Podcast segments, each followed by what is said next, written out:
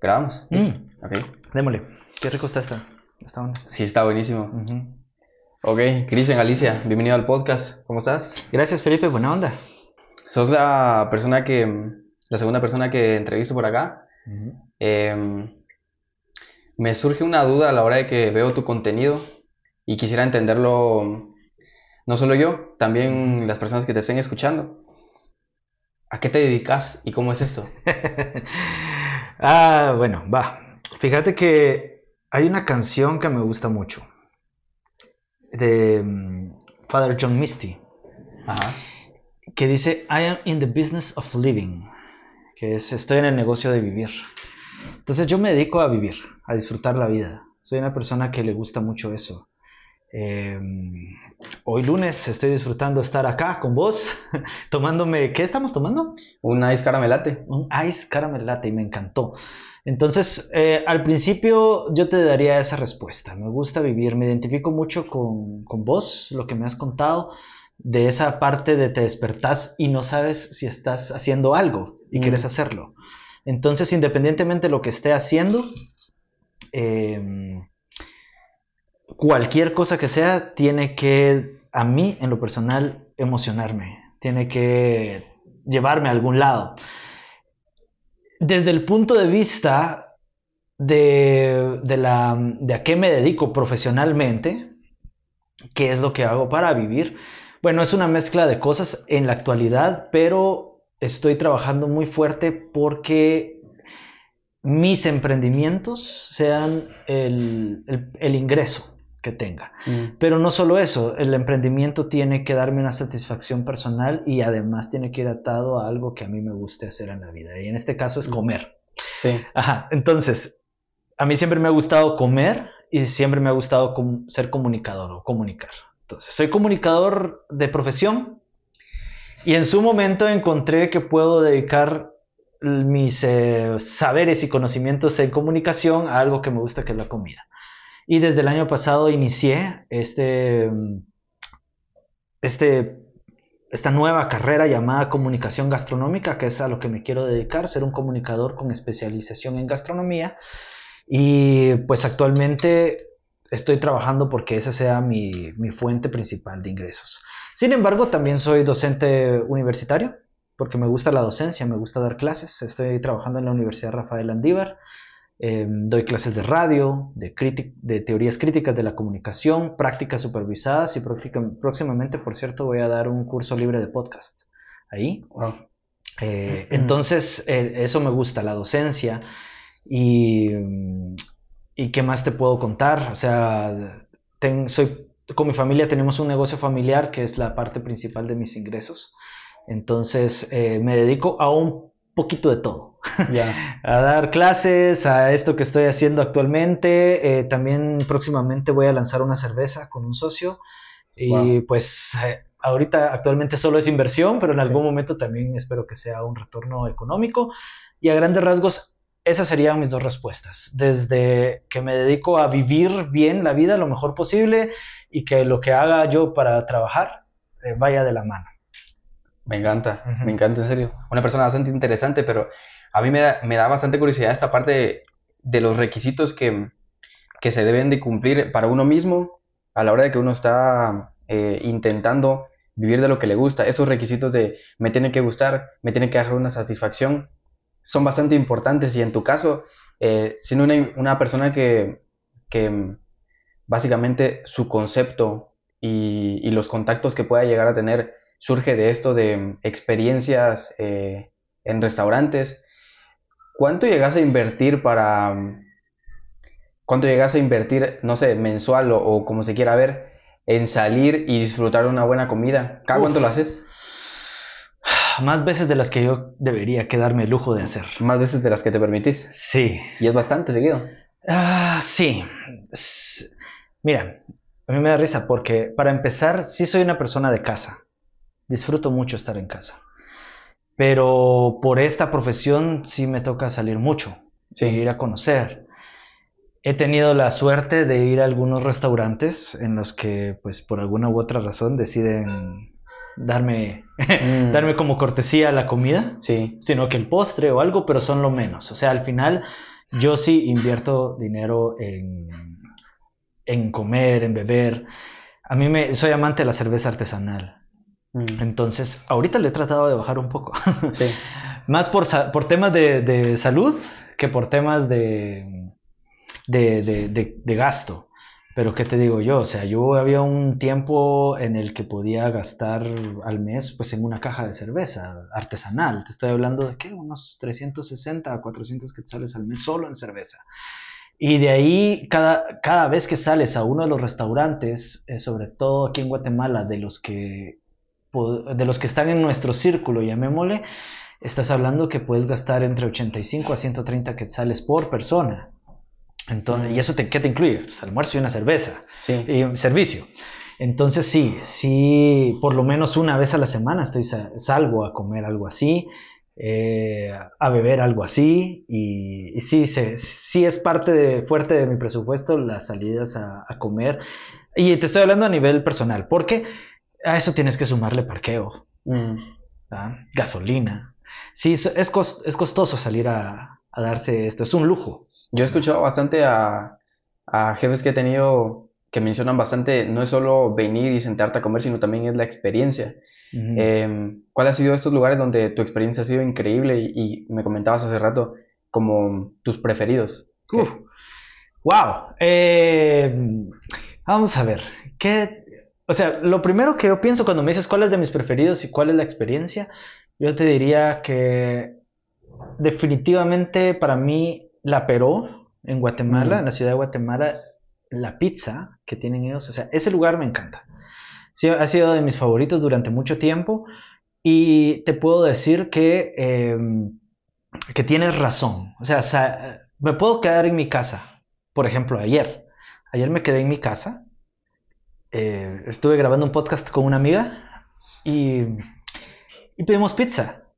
Mm. Ok, felices todos. Pero no es lo mismo comer en casa, siempre, como dices, hay algo más al momento de salir. Y esa experiencia también no lo mencioné antes, porque te dije, pues gastas en comida, en bebida, en servicio, pero sí, estás invirtiendo también en esa experiencia, como lo mencionas. En la Pero, lo que tienes de experiencia primero es que en mi caso es un lugar relajado. A mí siempre soy amante de la pizza y la pizza ahí es diferente, las eh, mezclas que tienen. Tienen una pizza con sauco y queso parmesano, tienen una pizza con queso azul y pera, tienen una pizza, etcétera, etcétera. Son completamente diferentes. Y eso le da un valor muy importante los vinos son naturales, la cerveza es artesanal, la música es distinta. Vas al baño y, estás, y, en, el baño ves frases o cuadros que te recuerdan eh, lo que sucedió durante la guerra interna en Guatemala. O sea, son cosas que, que, no ves en cualquier lugar. Entonces, y lo más importante, tal vez me siento muy bienvenido en el lugar. O sea, llegas y sí te sientes como que ese lugar eh, tuyo. Mm. Entonces creo que tienes razón en lo de la experiencia. Y, y, es diferente. O sea, eso no lo tienes en tu casa, eh, no tienes un horno de leña, mm. eh, no tienes la habilidad para hacer una masa madre. Entonces creo que sí es importante. Y de ahí, bueno, otros lugares que sí me, que los en los que me siento muy bien, por ejemplo, 14 grados, eh, El Rito, no sé si conoces El Rito. El Rito no. Ah, va. Pero, por ejemplo, a mí, esos lugares donde cerveza artesanal, la música es rock, mm. eh, hay buena comida. Es lo tuyo. Es lo mío. Sí. Ese tipo de lugares. No voy a mencionar más porque me podría pasar horas hablando de todos mis lugares favoritos, pero esos, para hablar un poquito de la experiencia, serían eso, ¿verdad? Sería una gran lista. A mí me parece como bastante curioso porque hace, hace un par de años, fíjate que me encontré con un pensamiento que había leído, pero de alguna forma se fue madurando al yo ver que tenía razón este concepto de, de que estás a tres personas de conocer a quien querrás. Mm. No sé si ya lo habías escuchado, pero yo lo veo en, que, en que te encontré en, Instagram hace bastante tiempo y vi que conocía, que vos y yo teníamos a gente conocida eh, en común y, y, dije, ok, tenemos a bastantes conocidos y me encanta el contenido que él produce, me encantaría conocerlo.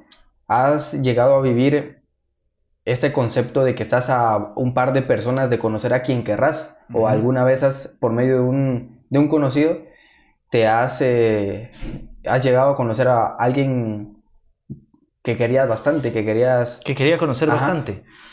Uf. No. O no sé. Em, es, una pregunta muy interesante. La verdad es que nunca lo había pensado. Pero sí, estoy seguro que, sucede. Pero te voy a dar un ejemplo que tal vez no, no va en esta línea. Pero yo una vez viajé a Los Ángeles. Y bueno, para empezar, mi inspiración es Anthony Bourdain. No sé si alguna vez lo conociste o oíste, pero él era mi inspiración. O sea, yo quería ser Anthony Bourdain. Mm. Esa persona que mirabas en la tele, que iba a lugares a probar comida y que escribía bien y él, eh, narraba sus historias y todo en la televisión, era el, referente que yo tenía. Segundo, soy muy fan de Quentin Tarantino. Mm, lo he escuchado. Va, del, del director de cine y por ende de algunas de las películas de uno de sus mejores amigos, que es Robert, Robert Rodríguez. Mm. Robert eh, es el director de películas como mm, Desperado, con Antonio Banderas y Salma Hayek, eh, y Machete. ¿Has visto Machete? ¿O sabes de Machete? Va. Machete con Dani Trejo. Y Dani Trejo, pues obviamente hablando de experiencias, abro un pequeño paréntesis. Cuando fui a ver Machete al cine, llevé tequila. lo llevé escondido, tequila, limones y sal. Dije, voy a ir a ver Machete, voy a llevar tequila. Tengo que meter tequila. Va, cierro el paréntesis. Entonces, cuando viajé a Los Ángeles, yo tenía un amigo que se llama Carlos Rodas. Con él llevábamos casi para ese momento 18 años de no vernos, porque estudiamos en el colegio y él después se fue a Los Ángeles. Él vio que yo estaba en Los Ángeles, o sea, me comenzó a seguir y vio en Instagram que yo estaba ahí, me dijo, mano, yo estoy aquí, ¿va? Salgamos, mm. hagamos. Yo, ok, eh, perfecto, ¿a dónde quieres ir? Y yo, pues no sé, ahí miramos, pero en lo que yo esperaba que él llegara por mí, aproveché que estaba en Estados Unidos y abrí Netflix y vi la, y busqué si estaban ahí los episodios de Anthony Bourdain y si estaban. Y eh, estaba uno en el que él va a probar lugares de Los Ángeles. Y dije, voy a verlo para ver a dónde ir. A dónde vaya Anthony, ahí quiero ir. Y Anthony fue a conocer eh, Trejos Tacos, que era la taquería de Danny Trejo. Mm. Y entonces abrí Google Maps y vi que estaba a dos cuadras de mi hotel. Entonces cuando llegó mi amigo, lo primero que le dije fue, oye, quiero ir a Dani, a Dani, Dani Trejos, o no, Trejos Trejos Tacos. Quiero ir ahí. Y él me dijo, ok, pero antes, como era algo temprano, me dijo, te voy a dar una vuelta por el lugar para que conozcas y luego vamos a cenar. Perfecto.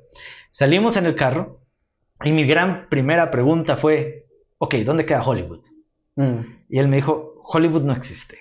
Hollywood es, es todo, y, pero te hacen creer que existe para promover el turismo. O sea, no, es, no, no hay un lugar así que, ok, esto es Hollywood. Como aquí está Disney, no hay. El punto es que al final de todo esto, mm, comenzó a decirme las cosas que uno creía que pasaban en Hollywood, pero que no son reales. Una de ellas es conocer estrellas de cine. Dice, la mm. gente cree que vas a encontrar estrellas de cine. Vas a ir caminando y te las vas a ir topando. Pero no es cierto, me dijo. Yo en mis 18 años no me he topado a nadie. Mm. Yo, ah, ok. Pero cuando llegamos a Trejos Tacos, ¿quién estaba ahí? Dani Trejo. Dani Trejo, yo así como, ahí está Machete. Mm. Me bajé, nos tomamos una foto con él, comimos sus tacos, no nos gustaron y nos fuimos. Ahora, ok, no, no recuerdo a alguien que yo dijera, hey, como conozco a Felipe y Felipe conoce, yo tengo esta oportunidad, tal vez a nivel profesional sí, o sea, ahorita yo te diría, ok, si quiero entrevistar a alguien, tal vez vos lo conoces, sí. por ahí podría ir el contacto, pero a nivel personal no recuerdo ahorita. Mm. Sin embargo, te puedo decir que si no fuera por Carlos Rodas, no hubiera conocido yo a Dani Trejo. ¿Y hace cuándo comenzaste a grabar? Eh, a la hora de que comenzaste a grabar tus primeros episodios, me imagino que ya habías eh, como vivido bastantes experiencias como para poder contarlas ahí. Eh, si, fue, si tenías bastantes experiencias personales y pudiste haber grabado solo lo tuyo, contenido personal, ¿por qué comenzaste con tu podcast y específicamente por qué va dirigido ¿por qué lo grabas con gente de este sector, Mm. del sector gastronómico? ¿Por qué comenzaste con tu podcast y a dónde vas? Ok, bueno, ahí es, eh, para empezar, como te dije, vamos a retroceder un poco en el tiempo. A mí siempre me ha gustado la comunicación y la comida. Antes de lo que estoy haciendo actualmente, yo tenía un blog. Ese blog se llama Fast Food and Rock. Ok. Hablaba de comida rápida y de música rock. Dos cosas que me gustan. Entonces, entrabas ahí, podías ver alguna recomendación de ir a comer y qué música escuchar. Sí. Sin embargo, era muy, muy específico. O sea, te, te tenía que gustar solo la comida rápida y la música rock. Mm. No era para alguien que le gustara algo que no fuera eso. Entonces, luego, el- con la pandemia, yo me topé con que no sabía qué hacer. Perdí mi trabajo, eh, tenía conocimientos en comunicación educativa, pero no sabía qué hacer. Eh, estaba pues, en, un, en un lugar en el que yo no me sentía bien Mm. y no, te- no tenía un norte. Pero eh, descubrí que había una maestría en una universidad en Barcelona que se llama Comunicación y Gastronomía. Sí. Y al leer el pensum dije, ah, ok, lo que yo hago de hobby lo puedo hacer de forma profesional. Mm. Comencé a, hacer, a estudiar mi carrera y al mes de estar estudiándola me di cuenta que es algo que realmente podría yo aplicar aquí en Guatemala, ejercer la comunicación especializada en gastronomía y comencé a hacer mi marca personal. Sin embargo, ahí identifiqué un pequeño problema. Yo era alguien conocido en el mundo de la música, Sí. eh, yo era alguien conocido en el mundo de la comunicación educativa, pero no era alguien conocido en el mundo de la gastronomía. ¿Quién es Cristian? Nadie. Entonces, primero se me ocurrió que podía hacer un podcast en el que yo pudiera entrevistar a, a personas expertas en gastronomía, llamémosle chefs, llamémosle otros comunicadores gastronómicos de otros países, porque ya lo hice, eh, dueños de negocios, etcétera. Y eso me iba a aportar a mí tres cosas. Primero, lo más importante que yo necesitaba es elevar mi reputación de marca o credibilidad. Es decir, ok, si ya estoy entrevistando a personajes de, como Mircini Moliviatis, eh, como Débora Fadul, como Diego Telles, Sergio Díaz, o sea, ya eso me da a mí credibilidad. O sea, no soy cualquier persona. Sí. Segundo, eh, lo, otro- lo segundo que aporta es eh, que tengo conocimiento para el momento en que un cliente, por- llamémosle un emprendedor, me diga, Cristian, yo quisiera hacer un negocio, una pizzería, llamémosle así. Entonces yo tengo experiencias y conocimientos de personas que ya están haciendo esto Mm. para poderle ayudar también. No solo el conocimiento que yo tengo, lo que podríamos investigar, etcétera, sino que además le digo, ok, mira, yo aprendí de esta persona que puedes hacer esto, esto y esto.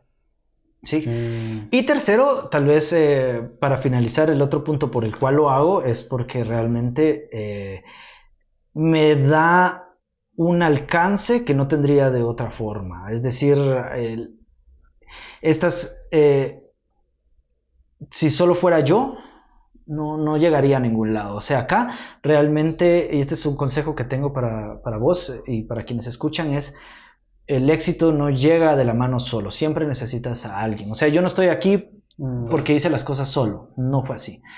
Pero ahora tengo una red de personas que me pueden apoyar. Por ejemplo, voy a entrevistar a, te decía, a Lorena. Sí. Ok, a Lorena, mm, la mm, Master Blender de Ron Zacapa. Ok, yo a ella no la conozco, no, eh, no, no, no, soy, no tengo el conocimiento, entonces yo puedo venir y preguntarle a Sergio Díaz, que es socio de ella, y le digo, Sergio, Mm. ayúdame con esto. Wow. O, por ejemplo, ya eh, te comentaba que voy a vender cerveza. Sí. O sea, estoy sacando mi marca de cerveza. Bueno, algún día todas estas personas en sus restaurantes, en sus negocios o en un pop-up kitchen, podría yo hacer algo con ellos y mi marca. Entonces, poder construir esa red Mm. es importante también. Me encantó ese concepto de ayuda, ayúdame a conocer a esa persona. ¿Alguna vez has puesto en práctica esto de yo te conozco y vos conoces a esta persona que Mm. quiero conocer? Sí. ¿Y qué has hecho al respecto para poder, eh, para poder conseguir lo que querés, para poder conseguir esa relación y conocerlo? ¿Cómo es ese proceso de, no sé, presentámelo, salgamos a comer tal vez? Oh, bueno, eh, para empezar, te diría que mm, Eh, mi podcast, ahorita ya llevo para 20, bueno, 29 episodios, con el que salió hoy es 29. Sí. La gran mayoría de ellos, yo te digo que por lo menos unos 20, los protagonistas han sido hombres, si no es que más. Entonces, yo por ejemplo no conozco suficientes mujeres en el mundo gastronómico, que las hay, Mm. pero no conocía. Entonces yo por ejemplo a Marta Méndez de La Peró, precisamente, le dije, Marta, ayúdame, necesito más mujeres en mi podcast. Sí.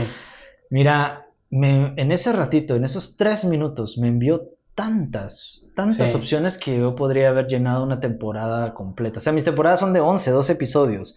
Y dije, ok, aquí ya hay 12 episodios. Y si fuera así, tendría medio año Sí. hecho. Eh, y, me, y no solo eso, me- no solo me dio los contactos, no solo me dio, dijo quién, sino en algunos casos me dijo quién, por qué, e incluso un contacto. O sea, Wow. Sí. y, y es tan sencillo como eso. O sea, realmente en ese momento, pues yo dije, bueno, voy a entrevistar a más mujeres. Así fue como yo dije, voy a entrevistar a Lorena, eh, voy a entrevistar a, a- bueno, a- hay muchas más. Y, y simple y sencillamente cuando me contacto con ellos, les digo, ok, hola, mira, soy Cristian, tengo este podcast, le mando link. Sí. Y le digo, ok, eh, tu contacto me lo dio Marta y me gustaría mucho que, que estuvieras conmigo. No hay algo, no hay una, en mi caso no hay briefing, o sea, no me siento con ellos antes para discutir qué es lo que va a pasar o qué es lo que vamos a hacer, ¿no? Yo llego directamente el día y la hora que quedamos. ¿verdad? Lo que sí hago yo antes es una investigación y como te dije antes de que empezáramos a grabar, si me piden las preguntas, ahí van, si no me las piden, prefiero no, no spoilear. Como que todo sea bastante espontáneo y fluya. Ujú. ¿Y crees que, mm, que este proceso de conocernos y hacer la invitación de forma virtual, eh, tal vez por Instagram o por algún, o por algún WhatsApp, eh, tenga el mismo resultado o el mismo éxito que tuvieses si vos vas a visitar la misma empresa y llegas en persona, mira, Marta me habló de vos, eh, soy, es, soy tal, hago esto. Mm, creo que actualmente, creo que todos estamos muy acostumbrados al contacto de forma virtual. Es decir, o sea, Mm, que te hablen por Instagram, así como vos lo hiciste conmigo, ya es, eh, creo que está bien. Ir al lugar es, es, eh, te lo diría, está en 1990. Sí, o sea, es como, eh, es extraño, eh, pero sí, el contacto, el primer contacto es virtual. ¿Y alguna vez te han rechazado la propuesta? No, no, pero he tenido, sí he tenido el eh, que, que se, que, que cuesta, que, que se dé. Por ejemplo, hay personas que son realmente muy ocupadas. Sí, Ajá. Entonces, estas personas que son muy ocupadas puede ser que se tarden en darte una respuesta de qué día grabar, de cuándo grabar. Hay personas que saben que son ocupadas y te dicen, ok, háblame en un mes. wow. Ajá. O, que, me, o que tengo la, la cita un mes antes, ¿verdad? Y, pero que son personas tan profesionales también que, o sea, sabes que si te dicen en un mes, a tal hora, en tal lugar, ahí van a estar, ese día y esa hora. Ahorita tengo a alguien que sí, eh, o sea, no, no llegamos a nada. Me interesa mucho su historia, mucho. Eh, pero no hemos logrado hacer la cita. O sea, Mm. porque no, no, no, no sé por qué. O sea, no, no te dicen sí, pero te dicen no. Sí. Pero sí ha pasado. Ahorita alguien que me diga, definitivamente yo no voy a salir, nadie lo ha hecho. Entiendo. Algo que me llamó la atención es esto de que empezaste con tu marca personal. Por lo menos a mí me encanta eh, este concepto de marca personal. ¿Cómo comenzaste a trabajar en ella? Um, bueno, eh, entrevisté este hace poco, bueno, no hace poco, fue en febrero, a Mircini, Mircini Boliviatis. O sea, aquí en Guatemala, si alguien tiene marca personal en el mundo gastronómico, es ella. Sí. Es, ella es una marca. Mm, Ah, Podríamos tener ahorita, no sé, mandiles que digan Mircini. sí, totalmente. o sea, ella, ella tiene sus empresas, Ajá. pero en general ella trabaja mucho eso. Recuerdo también algo que me dijo que me pareció muy importante, y es que, y fue una de las preguntas que yo le hice, es, ok, ¿hasta dónde Mircini Moliviatis es realmente Mircini? Ok. Porque cuando eres una marca personal puedes darte el lujo, no puedes darte el lujo de ser completamente vos mismo. Mm, o sea, para ella, ella me recuerdo que me comentó y escuchen el podcast, el episodio con Mircini, en el que me dijo, es difícil, porque tienes que tener cierta imagen. Y a mí me pasa. Mm. Yo vengo y digo, voy a ser un comunicador gastronómico y mi cuenta de Instagram va a estar abierta para todo el mundo. Mm. Entonces yo, por ejemplo, puedo ir ahorita a, no sé, a un concierto de Los Tiros, por dar un ejemplo. Podría venir y tomar una foto. Estoy en el concierto de Los Tiros o no sé, pero ese contenido no va acorde a lo que yo estoy haciendo. O podría, no sé, cualquier otra cosa que yo esté haciendo en el día y que no vaya con lo que estoy haciendo, eh, eso te limita mucho en realmente quién sos. Pero em, ya me perdí un poco porque me preguntaste cómo empecé con eso. Pero quería hacer esa acotación, que la marca personal tiene, tiene un cuidado mucho más grande que, que el no tenerla. ¿Verdad? Es decir, podríamos tener una empresa y yo hago lo que yo quiera, y, pero es a través de la empresa que yo comunico, pero si es a través de la marca personal, sí tienes que tener mucho, mucho cuidado. Eh, decidí hacer esta marca personal y lo que necesitas para eso es tener bien claro qué mm. significa tu marca personal, quién sos. ¿Eres un comunicador especializado en gastronomía? Ok, tu contenido tiene que ser acorde a, a eso. Mm. Entonces, eh, por ejemplo, yo he dado muchos, yo, yo, identifiqué, por ejemplo, que mis clientes, algunos de mis clientes, eh, tienen mucho problema desde el inicio, no tienen un modelo de negocio. Dicen, soy bueno para hacer pizzas, voy a hacer pizzas y les voy a vender. Pero no hicieron su modelo de negocio, que son, que, no saben exactamente cuál es su propuesta de valor, o no han definido bien a sus buyer persona, o no tienen, etcétera, etcétera, etcétera. Entonces, yo identifiqué eso y dije, voy a formarme en eso. Actualmente estoy estudiando una maestría en administración de empresas y digo, me formo en esto porque ya sé que mi público le hace falta esa parte, mis clientes.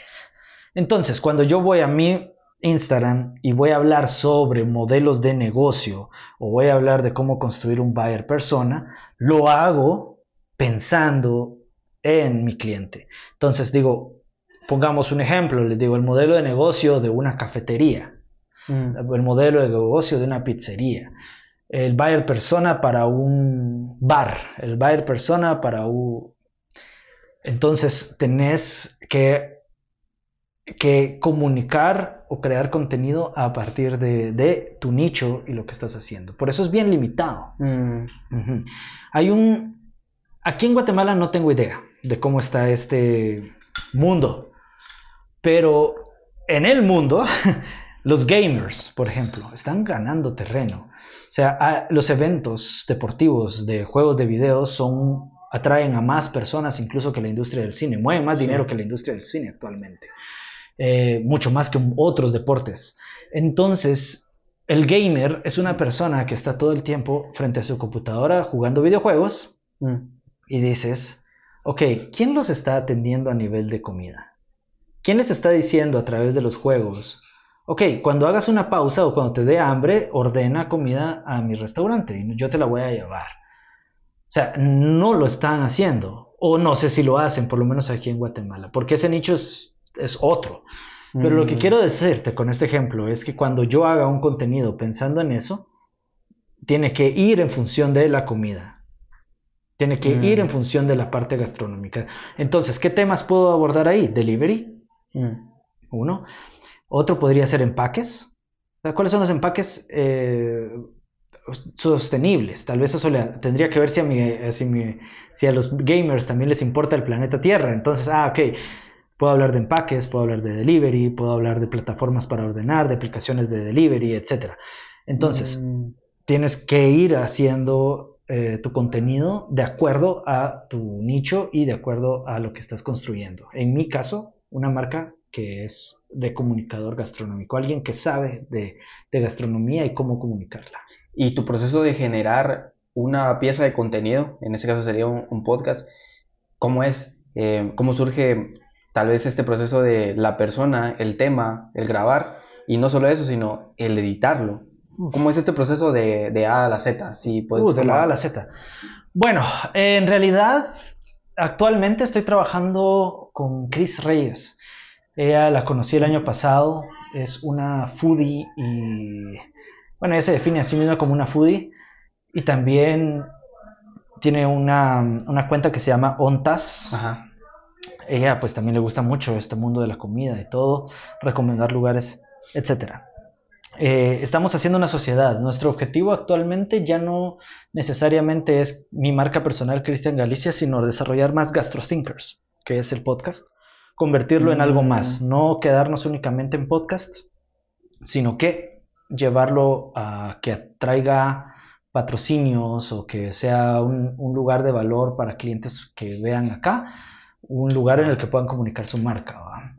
Entonces, te lo digo porque actualmente sería así, o sea, junto a ella decidimos quiénes son las personas que vamos a entrevistar y qué pueden aportarnos a nosotros. Es decir, eh, mira, hay, aquí solo en Guatemala hay decenas de personas, si no es que un montón más, que pueden aportar valor al, tanto al podcast como a los escuchas del podcast. Mm. Sin embargo, cuando ya vienes y dices, ok, quiero que mi podcast tenga patrocinio, también tienes que ponerte a pensar qué voy a hacer para que mi podcast sea más escuchado, para que mi podcast sea, eh, atraiga más seguidores, para que... Entonces, Ujú. podría entrevistar a, al bartender underground más valioso que está trabajando en Flores Petén, pero si eso tampoco me aporta, por ejemplo, en este momento, más seguidores o más escuchas, entonces puede que lo deje en la lista de pendientes y me mueva a alguien que sí lo hace, ¿verdad? O quizás queremos entrevistar a alguien que, como dices, podría llevarnos a entrevistar a otra persona más, Mm. ¿verdad? Entonces, primero eliges a quién entrevistar, basado en ciertos criterios. Segundo, ya lo confirmas o, tratas de llegar a esta persona y te dice, ok, sí, me puedes entrevistar tal día, tal hora, entonces ya comienzo yo a hacer una pequeña investigación que, la verdad te digo, trato de no hacerla tan, tan minuciosa, porque en parte lo que hago yo es desde mi curiosidad y desde mi conocimiento saber. Yo podría ir a buscar artículos de prensa o artículos de revistas o, o en internet o otras entrevistas que les hayan hecho para tener empaparme más, pero prefiero más hacerlo durante la entrevista. Hago mi batería de preguntas, estoy listo, voy a grabar. Tengo mi checklist donde está todo el equipo que tengo que Eso, llevar porque sí. ya me ha pasado. Mira, me Mm. pasó una vez que fui a grabar y no llevaba yo y solo llevaba un micrófono, olvidé el otro. Guau. Ok, ¿qué es lo que hice, sabes? O sea, hice la entrevista con un solo micrófono. Esta persona tenía el micrófono y yo luego recreé mi voz, la tuve que volver a grabar en postproducción. Pero solo me ha pasado una vez. Pero ese es el punto. O sea, tengo mi checklist, llevo todas las cosas, hago la grabación y al regresar, pues bueno, ahí eh, espero al día de edición en el cual pues ya mm, eh, ingreso el material, lo edito, grabo la entrada y la salida, que siempre tengo una entrada y una salida de mi podcast. Eh, eso lo hago hasta ese momento. Cuando ya escucho todo, tengo una mejor referencia de lo que quiero decir en la introducción. Mm. Entonces grabo todo en ese momento, lo uno y ya lo, lo, lo programo para publicación. Ya luego entramos a la parte de darlo a conocer, redes sociales, ¿verdad? un pequeño calendario de cómo ir poniendo las cosas. Ah, o- hay un calendario detrás de GastroThinkers para subir Para- contenido. Sí, por, por ejemplo, los- hoy lunes sale nuevo, nuevo, nuevo, nuevo podcast. Ok, El miércoles va a salir una frase ok. de- del podcast. Eh, de algo que dijo la persona que entrevisté. Para el viernes eh, vamos a, voy a estar publicando, por ejemplo, algo que tenga que ver conmigo, porque yo soy el- la voz, rostro del, de ahí. Y por lo general sería un video en el que yo estoy invitando a las personas a escuchar el podcast. O algo que, que yo tenga algo que decir en ese podcast y que lo, lo lleve a, a, a la escucha. Para el siguiente lunes va a haber un video que grabé en ese podcast. Para el miércoles ya estoy anunciando cuál es el siguiente podcast. Para el viernes estoy publicando un behind the scenes de... O sea, todo lleva un orden, así cada 15 días se repite. Solo que el contenido acorde al podcast de ese ¿Y cómo haces para organizar este, esta, este sistema que acabas de decirme? ¿No te perdés? ¿Utilizas alguna herramienta o algo así? Eh, bueno, tengo mi calendario en Google Drive. eh, ya y una lista de pendientes en mi teléfono y trato de ir de esa forma. ¿No te desorganizas?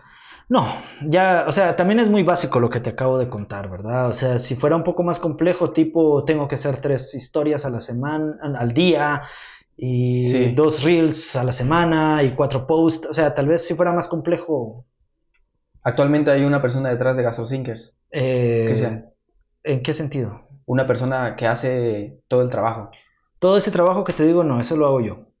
Mm, me, pareció bastante curioso la parte de si te gustaría algún patrocinador o algo así. Y es que el, eh, San Peregrino hasta hace poco comenzó a patrocinarte, ¿verdad? ¿No? Sí. ¿Cuánto tiempo lleva de ser tu patrocinador? Apenas dos, dos podcasts. ¿Y cómo es este proceso de conseguirlo?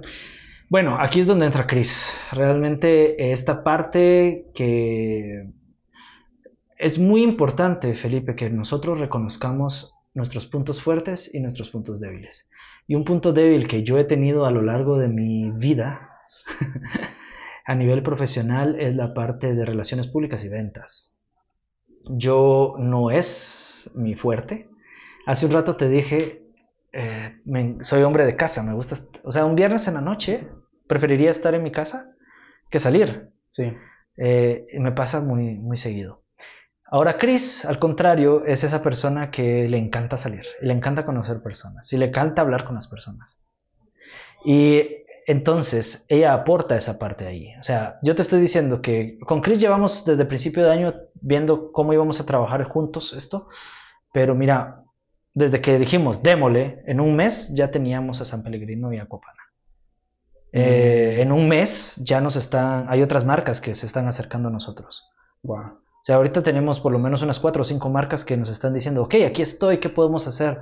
No estoy diciendo que quieran patrocinio o que quieran anunciarse, pero sí tengo ahí marcas que nos están diciendo, ok, ¿qué podemos hacer juntos? Wow, qué increíble. Pero como te digo otra vez, el éxito no llega solo. Si no fuera por ella, no estaría pasando esto. Y ¿Crees que por, por, estar hablando de una, de una marca de una tercera persona, podemos ser un poco más específicos en cómo es este proceso de, ok, él es mi nuevo, mi, nuevo patrocinador y ellos, pues, bueno, vamos a comenzar a patrocinar a esta persona, eh, ser específicos en cómo comienza este patrocinio y cómo se formula, cómo, cómo es, básicamente. Uh, bueno, sí, bueno, sí, sí, sí. En este caso en específico, lo que está, primero, es muy, muy importante que, se, que ya sea marca personal o una marca de empresa como lo es GastroThinkers, tener muy claro quién sos qué haces eh, y, a quién te diriges.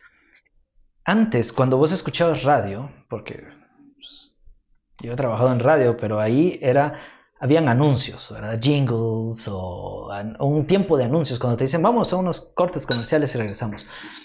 En el mundo de los podcasts es distinto. Vos ahorita los podcasts más escuchados por lo general eh, se prefieren las menciones. Sí.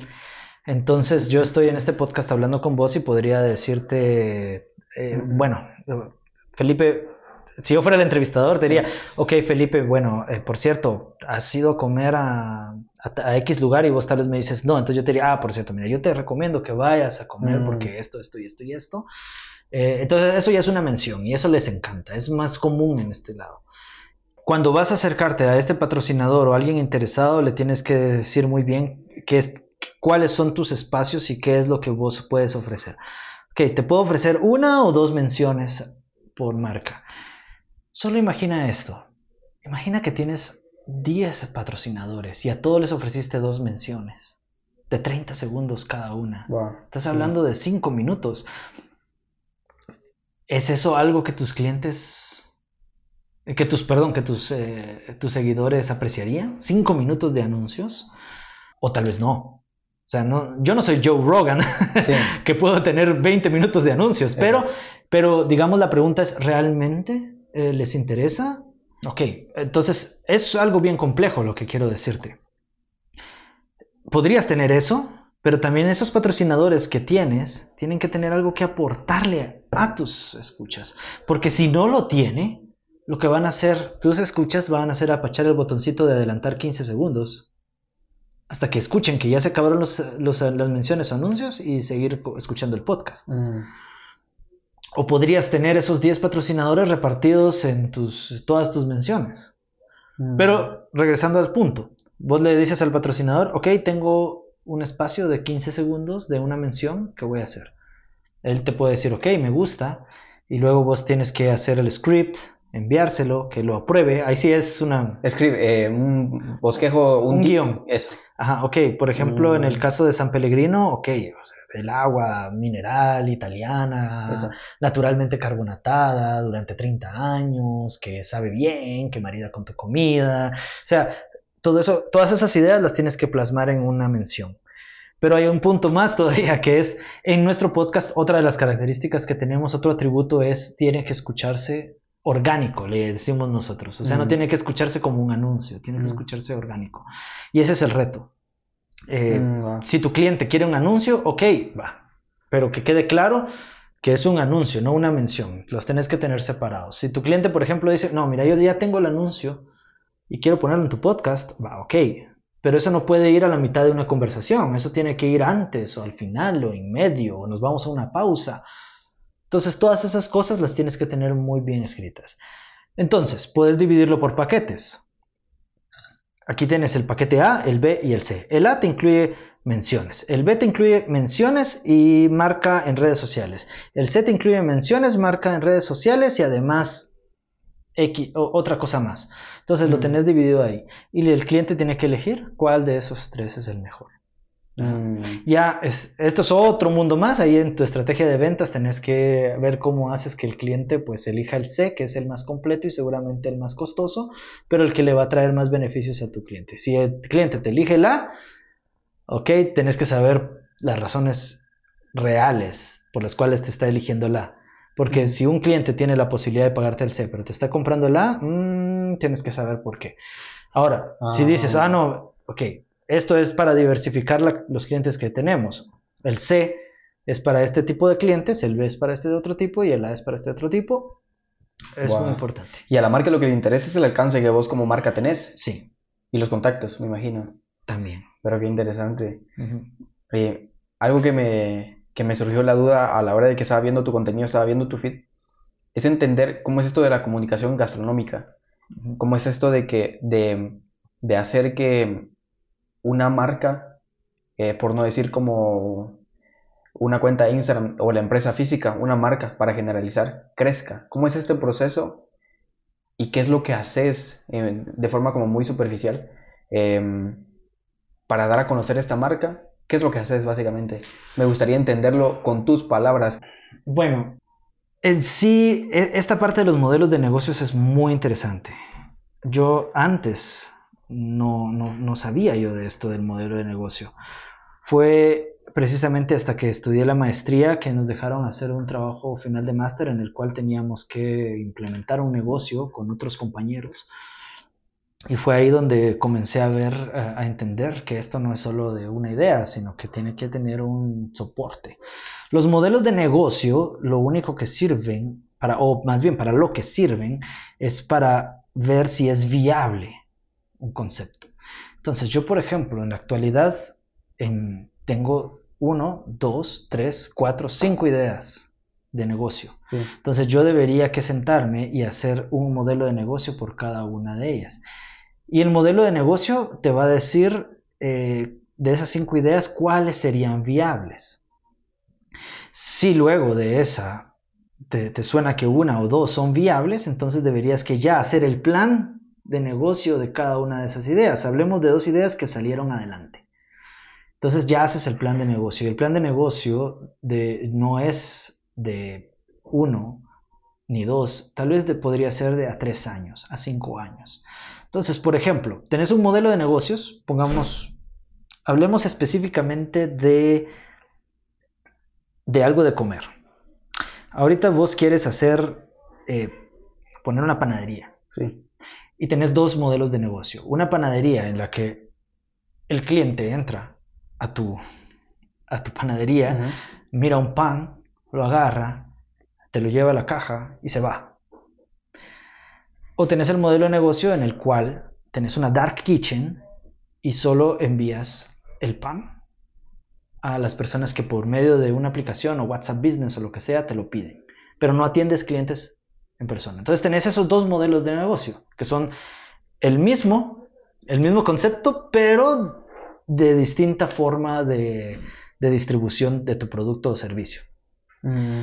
Entonces haces el plan de negocio de ambos y dices, ok, este que está aquí, el de la panadería física, tal vez me cuesta, llamémosle, tal vez me cuesta 10 mil dólares, es un ejemplo. Eh, echarlo a andar, 10 mil o 20 mil dólares. Pongámosle mejor 20 mil dólares. Eso me cuesta empezar. Y tal vez el de, el de, Dark Kitchen, porque tu Dark Kitchen en realidad es tu casa, mm. tal vez te va a costar menos, tal vez 5 mil.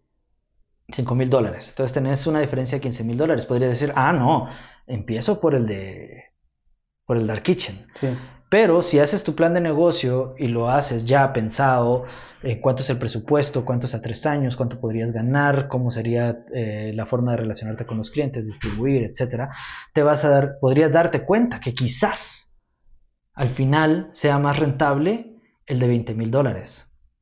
Mm. Puede ser que en un país como Guatemala la gente no está acostumbrado a pedir su pan por medio del teléfono. Puede ser porque lo investigaste, porque hiciste encuestas, hiciste entrevistas.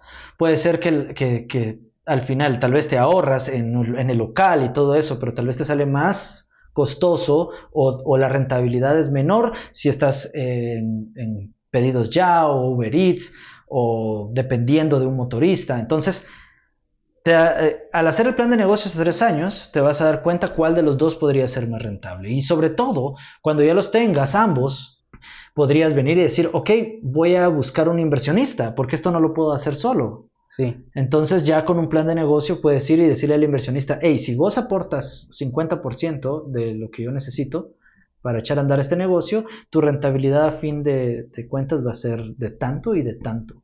Y él puede decirte, ok, me interesa. Y el otro que tenés ahí, este.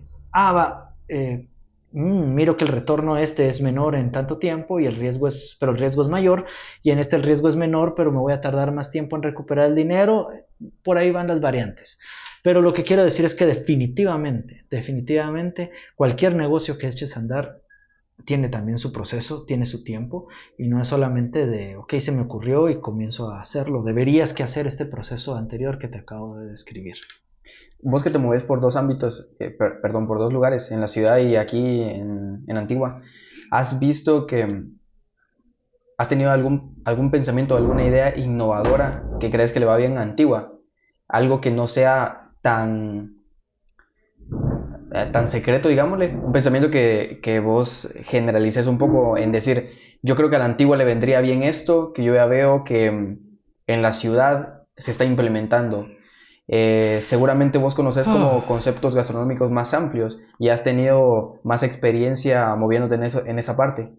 Mira, específicamente a la antigua Guatemala, no necesariamente. Yo lo veo más de forma general y lo veo de forma general tanto para Guatemala como para antigua Guatemala. Eh, hay seis tendencias a nivel mundial en, lo que está ocurriendo a nivel de gastronomía. Entonces, por ejemplo, el delivery. Con la pandemia se fue para arriba. Sí. Y lo que he visto yo que, en Antigua Guatemala funciona muy bien y no tanto en la ciudad, ha sido que aquí yo, pues, pedís algo por, por delivery o por pedidos ya y te llega en 15 minutos. Sí. 20 minutos exagerado. ¿Por qué? Porque aquí es bien pequeño. Mm. En la ciudad tenés que saber que si pides algo ahorita te va a tardar una hora, hora y media en llegar. Una vez quería pedir sushi y yo ya sabía que se iba a tardar una hora, que tengo que pedirlo con antelación. Pero una hora y media o dos horas, que era lo que ya le estaba tomando el tiempo, yo cancelé mi orden. Dije, o sea, dos horas no estoy dispuesto yo a esperar. Cuando cancelé mi orden, a los 15 minutos llegó. Pero pues, es, es decir, en algunos lugares funciona y en otros no. Pero mm. si en Antiguo Guatemala no estás en delivery, estás perdiendo una oportunidad. Porque alguien como yo sí pide delivery. Entonces, esa es una. Otra tendencia es la sostenibilidad. Pero en delivery me parece, antes de, pasar a, este, a este segundo punto, a esta segunda tendencia, me parece bastante interesante y quisiera compartirte algo. Cuando yo trabajaba eh, en Kombu, Kombu Ramen, había una idea o un concepto que se respetaba, pero a morir. Y era esta parte de no estamos eh, en la posición de, de delivery, porque nosotros lo que queremos es conservar la calidad de nuestro producto.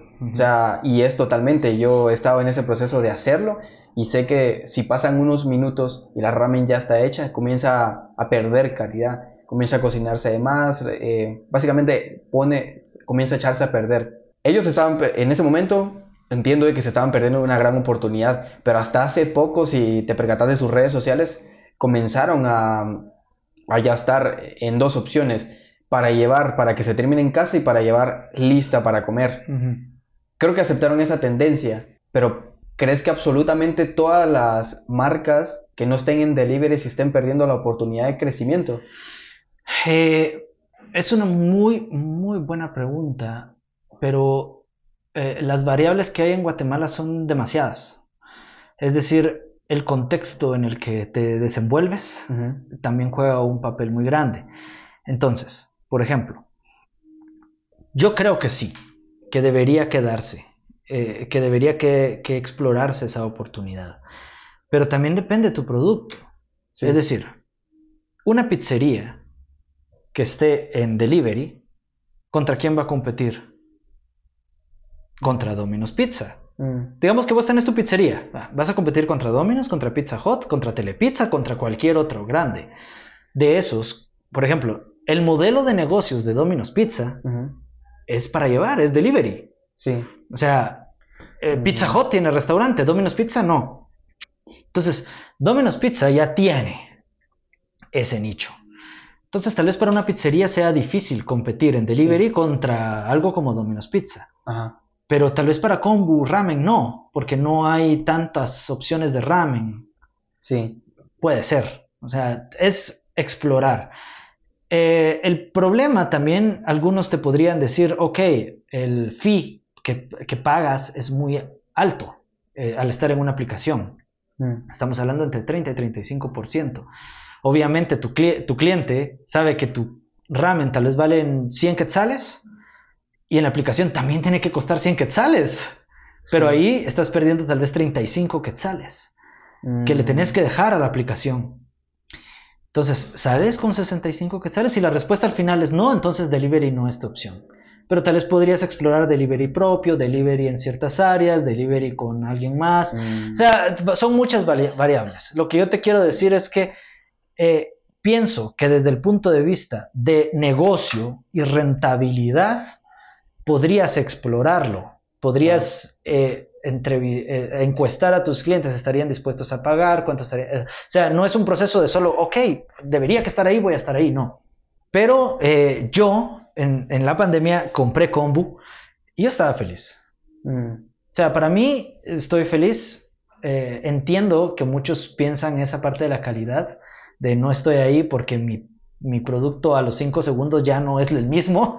O sea, si no te lo sirvo enfrente y con todo lo que yo te estoy poniendo, eso lo entiendo muy bien, pero eh, pienso yo que también que es una tendencia que podrías explorar. En Antigua Guatemala sobre todo porque acá sí hay... Eh, la oportunidad de que llegue rápido versus mm. la, ciudad capital. Y el otro tema, si nos ponemos a entrar a hablar de los seis tendencias, no vamos a terminar, pero para darte otro ejemplo es el de sostenibilidad. Vamos hacia un mundo sostenible porque es una necesidad. O sea, ya no estamos hablando de si nos gusta o no, no nos gusta, pero eh, creo que esa es otra otra de, las, de los atributos que podría tener tu marca, somos sostenibles, independientemente de dónde estés. Aquí en Antigua Guatemala tienes un público que viene del extranjero, de países donde la basura se, se, divide, donde hay reciclaje, donde hay mucha más oportunidad de ser realmente sostenibles. Aquí la sostenibilidad es un lujo, los productos son más caros, los empaques son más caros, si identificas que tu público objetivo está dispuesto a pagar por eso, vas por el buen camino, porque en el futuro va a ser una necesidad. Entonces, mm. creo yo que no es tanto que te diga aquí en Antigua Guatemala, y a diferencia de la ciudad, o a diferencia de lo que podría ser en Shela o en Flores Petén, no. Es más, esto es lo que está ocurriendo en el mundo, y son cosas que deberías que tomar en cuenta a futuro para integrarlas a tu, mm. a tu a tu negocio. En mi feed hay algún, en algún punto están en estas, así que vayan a verlo. A mi feed de, me, me, encantó, la verdad. Sí, y tienes razón de que si nos ponemos a hablar de las seis, no terminaríamos. Con un toque más de reflexión, creo que para eso va eh, eso que te quiero preguntar. ¿De dónde venís, Cristian? ¿Cómo ha sido, dónde creciste? ¿Y cómo ha sido este proceso para poder estar hoy donde estás? Ok, muy bien. Bueno, eh, es una pregunta de esas profundas, interesantes, mm. que la verdad es que uno no sabe ni por dónde empezar a responder, pero eh, inicio por lo primero que viene a mi mente, y es mi casa. Yo vengo de, una familia eh, de, en la que somos tres hermanos y una mamá. A mi papá lamentablemente lo asesinaron antes de que yo naciera, dos meses antes que yo naciera, así que yo nunca conocí a mi papá, pero eh, puedo decir que siento que no me hizo falta. Em, mis hermanos y mi mamá cubrieron muy bien ese espacio y bueno, vengo de ese tipo, de, una familia muy nuclear, a pesar de eso. Y por otra parte, eh, también muy, llamémosle, muy eh, normal para el contexto guatemalteco, en el sentido que es una familia religiosa es una familia que trabaja eh, de lunes a viernes y que los fines de semana, el domingo, cuando yo era pequeño, era salir a comer a algún lugar y qué mejor que sea un restaurante donde vendían carne. Mm. Eh, vengo de ese contexto. Sin embargo, sí hay una, muy, una diferencia muy marcada entre mis hermanos y yo. Mis hermanos tienen 11 y 9 años más que yo. Entonces yo salí así como de la nada. así que ya salí de sorpresa. Eh, pero bien dicen que los, que los años de formación de un ser humano son los primeros seis o siete. Sí. Entonces sí yo encuentro una diferencia muy, muy grande entre cómo ven mis hermanos la vida y cómo la veo yo. Mm. Eh, pues yo soy el menor y por este, esto que tuvo de que no, no, conocía a mi papá también fue muy consentido. Mm. Y por otra parte, eh, pues mis hermanos sí tuvieron esa formación de conocer a mi papá. Entonces eh, veo que hay muchas grandes diferencias. Yo no te voy a... O sea, si, si ese concepto de la oveja negra de la familia, si lo pudiera aplicar, yo lo aplicaría. O sea, me siento como el que es diferente, el que eh, está... Mis, mis, eh, mis, hermanos trabajan mucho en la empresa familiar que, que fundó mi papá y yo en cambio estoy siempre como a la búsqueda de hacer algo nuevo. Ya te hablé de un blog, ahora estoy haciendo esto. Mm. Ayer con mi amiga estábamos grabando otra cosa. O sea, tengo esa partecita de me gusta ir explorando y haciendo cosas nuevas. Em, eh, mis hermanos, por ejemplo, ninguno de ellos está tatuado. Yo, yo sí. Entonces, eh, ese tipo de cosas. Eh, sí hay una diferencia. Y pues yo vengo de este lugar y específicamente de la comida, por decirlo así, eh, no sé, desde pequeño tuve esa... Tengo dos recuerdos de niño. Uno en el que yo estaba entrevistando a unas amigas de mi, de mi mamá y lo estaba haciendo con... O sea, mi micrófono era un elote. jugaba a eso, jugaba a ser yo quien entrevistaba. Y te estoy hablando de cuando tenía unos 10 años. Y por otro lado, también cuando era así de chiquito, recuerdo una vez que vi una receta de, hacer unas mozzarella sticks. Saber dónde está, no sé si en la prensa o en una revista. Y los quería hacer. Pero me acuerdo muy bien que para el rebozado llevaban cerveza. Y me acuerdo que, que yo estaba así como de niño, pues chica, voy a comer algo con cerveza. Pero el punto es que mi mamá me ayudó a hacerlos. Y los hicimos. Y bueno, en ese entonces yo en alguna parte de mi casa construí una pequeña cocina. O sea, agarré como que varias cositas y hice una cocinita y ahí yo me creía chef. Entonces, tengo esos dos recuerdos que ahora los traigo y digo, pues, eh, tienen algún peso en quién soy ahora, ¿verdad? Alguien que habla de, que entrevista personas y que le gusta comer. Entonces, eh, mis hermanos, por ejemplo, y mi mamá en la actualidad, son personas que el día de mañana quieren ir a comer algo y prefieren ir a un restaurante establecido, sobre todo si es de carne, eh, ese tipo de lugares versus a mí que, pues, ok, voy a lugares donde hay muy poca carne. O sea, ya, eh, eso es una pregunta que le he hecho a más de alguno de mis entrevistados. O sea, es como, ok, ¿por qué en tu menú no está ese gran trozo de carne y, papas asadas a la par, verdad? O sea, porque me gusta, a mí siempre me ha gustado como ir a esos otros lugares. A mi mamá la traje a Barriga Llena, aquí en Antigua Guatemala, y era muy interesante estar en ese lugar porque el menú es distinto. Sí. Eh, y a la par de ella había una bocina donde estaban poniendo black metal. Sí. y decís, ok, esto no es luz. Y estaba tomando cerveza, mi mamá casi nunca toma cerveza. Pero creo yo que a ellos les gusta esta parte de, acercarse a lo que yo como, pero no es su principal mm, tipo de consumo. A, mm. a mi hermana la llevé a Umami Mm. entonces, a mi hermano le gusta el ron zacapa, tal vez lo traigo a tomar uno acá, uno de estos carajillos, o lo voy a llevar a, me gustaría llevarlo a Cocktail Bar de Sergio Díaz, sí. porque ahí hacen unas cosas con ron zacapa increíbles. Pero eh, al final del día, de ahí vengo y esas son como algunas diferencias, pero sí me creo yo, si no la oveja negra, por lo menos un poco gris o cafezona. Sí, la distinta. Ajá, sí. ¿Y cómo haces para, yo le llamaría filtrar, cómo le haces para filtrar tu círculo de gente cercana? ¿O qué es lo que deben de tener? ¿O ser estas personas con las que te apetece compartir tiempo? Estas que sentís que te enriquecen y, y, que simplemente estás con ellas y estás a gusto. Mm, bueno, mira, eh, fíjate que creo que la autenticidad sería la, la palabra clave. Mm.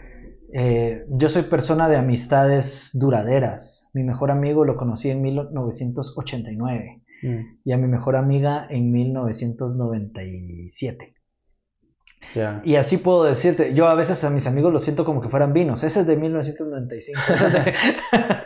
Entonces, eh, y pero tienen que ser auténticos. Y, la, y justo hoy, antes de venir acá, qué curioso que me hagas esa pregunta porque venía pensando en mi mejor amiga y yo decía, ok, mi mejor amiga es de esos, como le dicen, rat, rat gym, que les gusta ir al ah, gimnasio. Sí, Están ahí todo el tiempo. Mm. Yo no hago ejercicio. Y ella hace todo el ejercicio posible. Yo como todos los días algo que me satisfaga, de eh, comiendo rico, buscando lugares o etcétera. Y ella es todos los días come lo mismo, arroz y pollo. Música ni hablar. O sea, ella escucha algo completamente distinto a lo que yo escucho etcétera, etcétera, etcétera. Pero es precisamente eh, esa autenticidad, o sea, ella, no viene y dice, ok, para ser amiga de Cristian, debería que comer esto, debería que escuchar esto, debería que vestirme y ser tal persona, no, ella es así. Sí. Y, el punto en común que tenemos, no sé, nos, nos caemos re bien y nos compartimos muchas cosas. Y al final del día sí compartimos algunos gustos eh, muy eh, específicos, pero te digo, mira, ni en el cine, ni en, la, ni en la tele, o sea, ella mira sus series, yo miro las mías. Entonces, ¿qué es lo que tiene ella que me atrae a mí? Que es su autenticidad. O sea, ella no cambia, ella es ella. Creo que mi círculo de amistades eh, o personas con las que me relaciono son, eh, son eso, son auténticos. Mm, pero qué interesante. En cuanto a... Me contás que, que tu día es lo llevas un tanto ajetreado y me encanta platicar con gente que, que me cuenta que tiene una agenda, que a veces no le da tiempo para hacer las cosas totalmente. Hace bastante tiempo yo escuché que no es que uno no tenga tiempo, sino que hay que organizarse y sí, eh, mucha razón puede tener este comentario. A lo que quiero llegar es que, ¿crees que las rutinas pueden llegar a tener un tanto de ayuda para nosotros? ¿Nos pueden aportar algo? ¿Nos pueden ayudar? ¿Qué pensás de las rutinas y si sí tenés alguna? Sí. Ah, ok, bueno. Eh, te lo voy a responder así. Tengo una hija de 6 años. Y si no fuera por la rutina, yo no tendría paz en mi vida. Okay. Entonces, eh, junto a su mamá compartimos las mismas rutinas. Duerme más o menos a la misma hora. Se baña de, tal, de la misma forma. Eh, siempre hay eh, ciertas cosas que hay que hacer. Entonces, desde pequeña, desde seis meses que tenía, eh, hemos tenido una rutina y eso definitivamente ha ayudado a todos. A su mamá, a mí y a ella. Em, duerme entre, si no la despierto yo para ir al colegio, duerme entre 11 y 12 horas. Mm. Eso es un alivio. Para alguien que, mm. que dice, eh, se, duerme a las 8 de la noche y podría despertarse a las 8 de la mañana.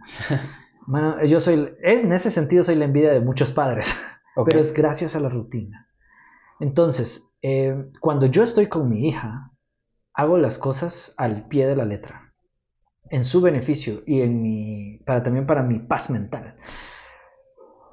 Hay muchos, yo la tengo todos los jueves. Entonces yo casi que religiosamente te podría decir, o sea, los jueves no hago nada, o sea, estoy con mi hija. Y me molesta que los chefs y lugares a los que yo frecuento los jueves pareciera ser el día de los experimentos. Les encanta, así como los jueves de tacos o los jueves de, de cerveza experimental. O... Yo nunca voy.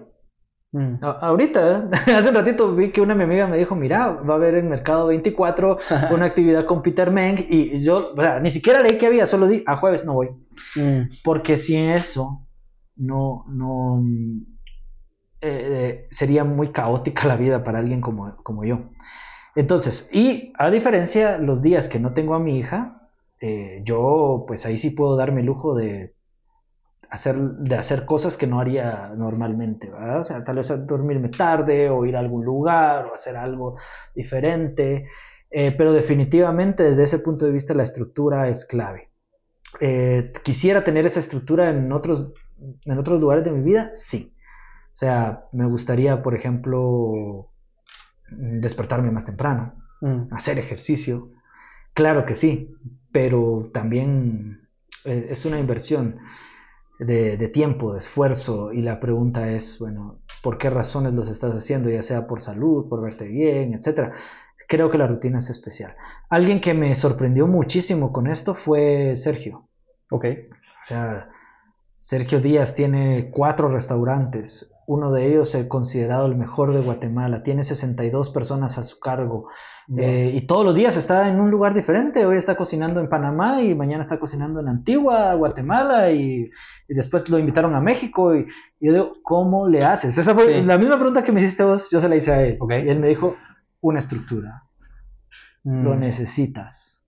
O sea, si no, no puedes hacer las cosas. Sin esa estructura no sale. Mm, me encanta. Puedo preguntar cómo es un día en tu vida, ah. un día ordinario. Y, o sí, como un día normal. Bueno, para mí, o sea, por ejemplo, si te lo, te lo voy a ejemplificar, sería un lunes. Ok. Los lunes para mí son los días más productivos de la semana.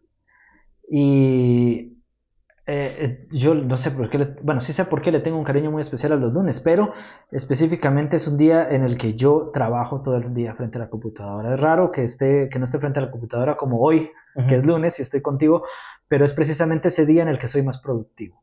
Entonces tengo todo el, lunes para hacer lo que yo quiera y depende. Y, y, tal vez no es que sea un día común, es decir, que yo todos los lunes hago lo mismo, no, pero yo sé que todos los lunes estoy trabajando en algo, ya sea, por ejemplo, hoy, que después de esto voy a tener que calificar trabajos de mis alumnos de la universidad, o puede ser que el otro lunes yo esté trabajando en el modelo de negocio de mi, o plan de negocio de mi empresa, o el, otro, el siguiente lunes voy a estar trabajando en mis redes personales o trabajando algo de mis clientes.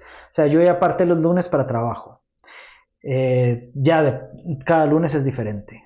Cada lunes es diferente. ¿Tienes alguna actividad o algún hábito que no sea negociable en tu día o vida? El café en la mañana. Sí, sí, también. Eh, creo que. Mira, creo que darse espacios de esparcimiento mental son, es muy bueno.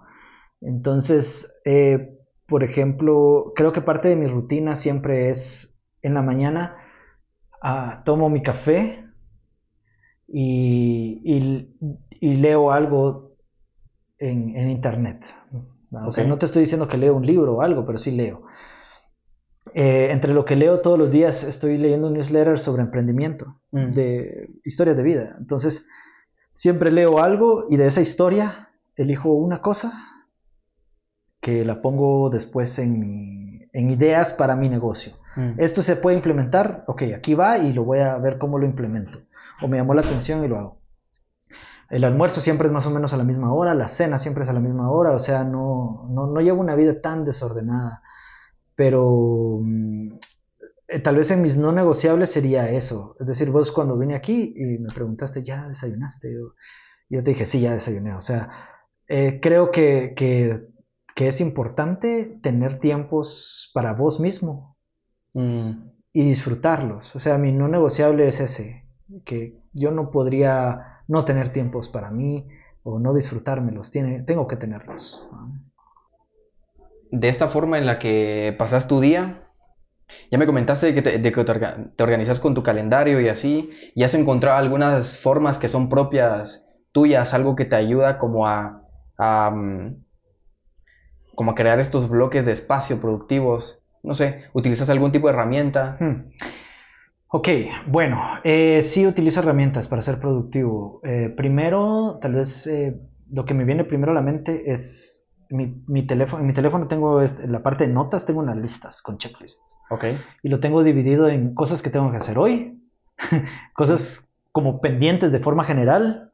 también lo tengo dividido por cada, cada área de mi vida, así como cosas de trabajo, cosas de mi hija, cosas personales, etcétera. Entonces tengo todos esos checklists y siempre todos los días los reviso y digo, ok, ¿qué, qué debo hacer hoy? ¿O qué puedo hacer para ir adelantando? Eh, otra cosa que, me, que he visto es que hay, hay varios tipos de personas. Hay unos que inician siempre por la tarea más difícil sí. y otros que inician por las tareas sencillas. Yo siempre inicio por las tareas sencillas, porque también me he encontrado que en las tardes, noches es donde más productivo soy.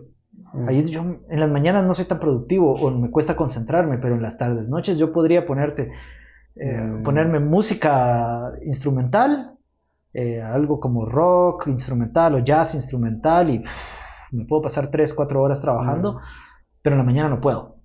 Entonces sí, tengo eso. Otra cosa que he encontrado es estas herramientas de trabajo, de, eh, de trabajo en equipo de forma remota como Asana o Trello Ah, en los cuales yo minimizo mi contacto con las personas con las que trabajo. Entonces yo, por ejemplo, en Trello tenemos ya todo lo que tenemos que hacer y yo solo, si lo hice, lo ubico, digamos, está en los pendientes y lo paso a por aprobar y en aprobar alguien lo aprueba y va, etc.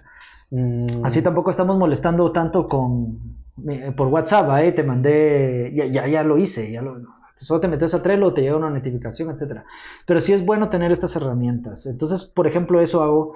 Eh, y de ahí yo soy una persona muy ordenada. En mis carpetas de Drive lo tengo todo bien ordenado. Utilizo muchos checklists. Mm. Eh, ver qué está pendiente, qué no está pendiente. Y lo hago tanto conmigo como con mis clientes o con las personas con las que trabajo. Mm.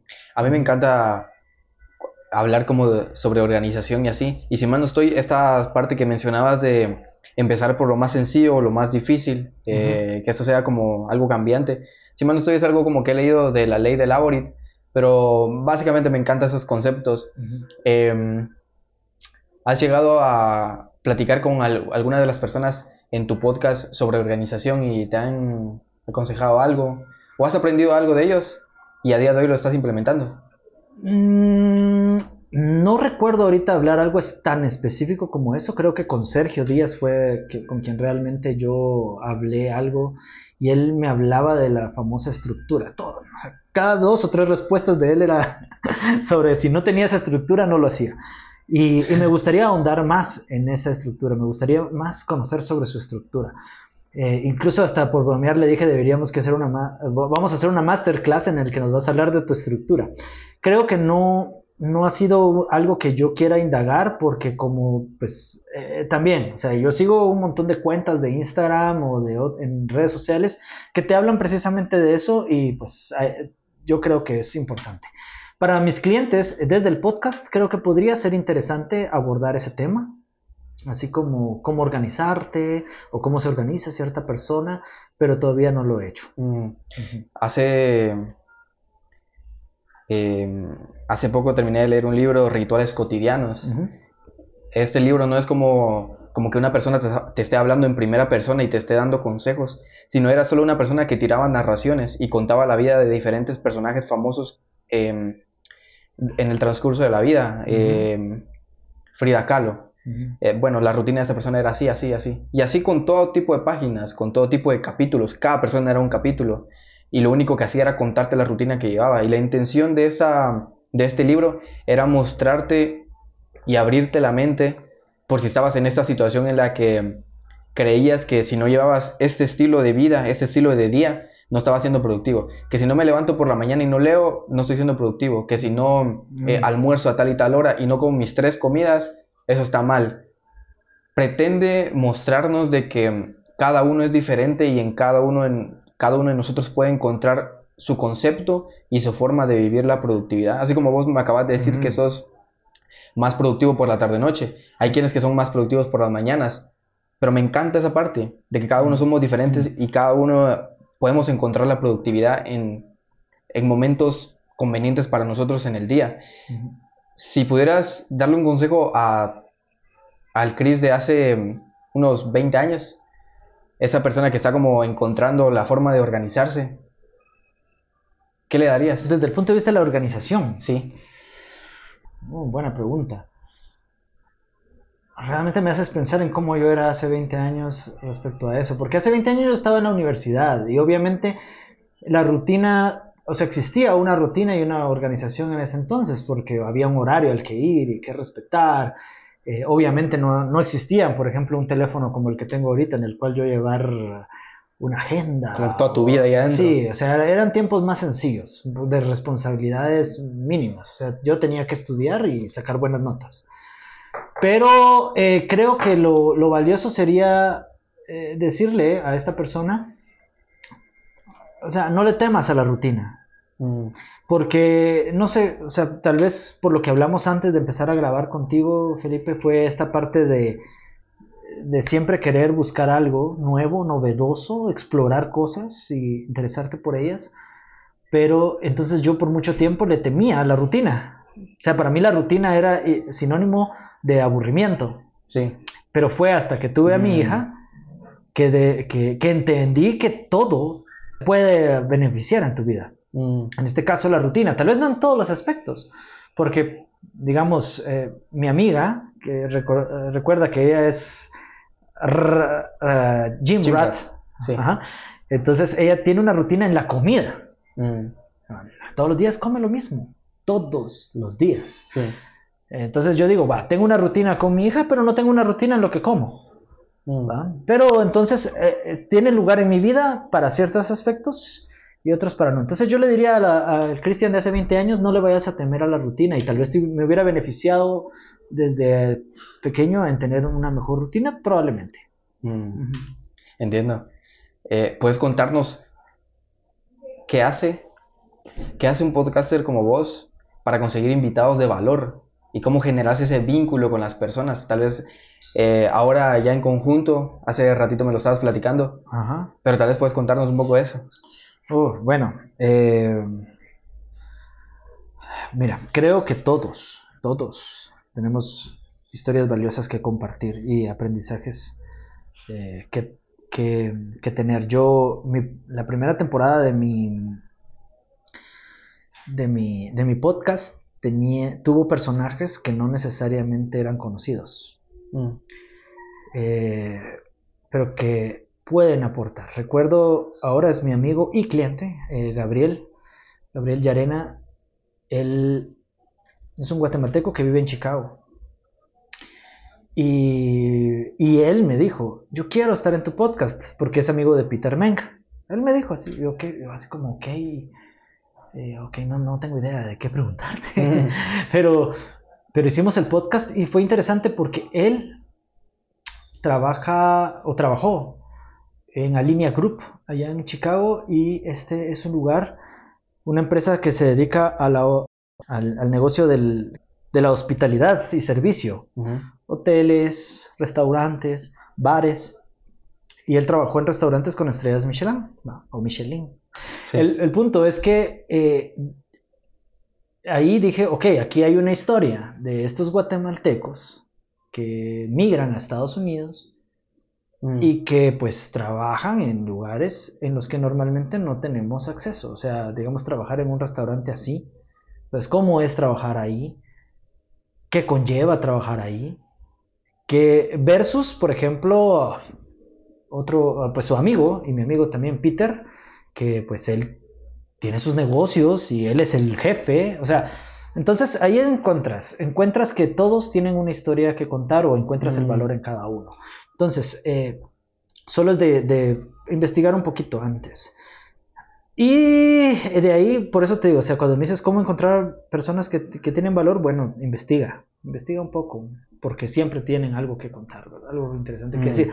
Digamos, otra, otra persona que tuve en la primera temporada que, que dije, aquí, eh, eh, esto está difícil, Sí. pero salió adelante, fue al principio mi idea era que yo entrevistaba a alguien, le daba un pizarrón y le decía, ahora escribe el nombre de la persona que voy a entrevistar a continuación. Ajá. Pero eso no me funcionó mucho porque al final yo quería llevar el podcast hacia cierto lugar y si dejaba que no mis invitados Mm. dirigieran, entonces iba a estar un poco difícil. Pero en esa dinámica, eh, una eh, Camila Chávez de Melí Meló me sugirió a, a Pili Castillo de, eh, de Vitas Mercado Gourmet.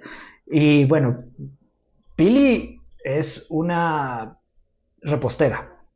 Eso es lo que hace, pasteles. Y los hace nítidos y bien ricos. Pero en su momento a mí me dio mucho miedo porque dije, ok, y Pili, ¿qué le voy a preguntar?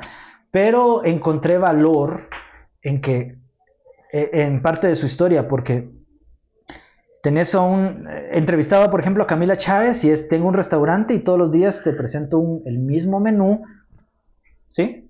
Pero tengo ahora a Pili que todos sus pasteles son encargos y tiene que ver cómo hacer para satisfacer a los clientes con un producto único y específico para cada una de ellas. Guau. Entonces, eso fue el valor que yo Mm. encontré en la entrevista. Ok, no, no, no sabía qué preguntarle, pero al final lo conduje hacia ese lugar. Ok, Pili, yo tengo una boda y necesito tu pastel, pero allá está otra persona que, que va a celebrarle a su hijo su cumpleaños. Y tenés a otra persona que quiere hacer, darle un postre especial a 50 personas en su empresa.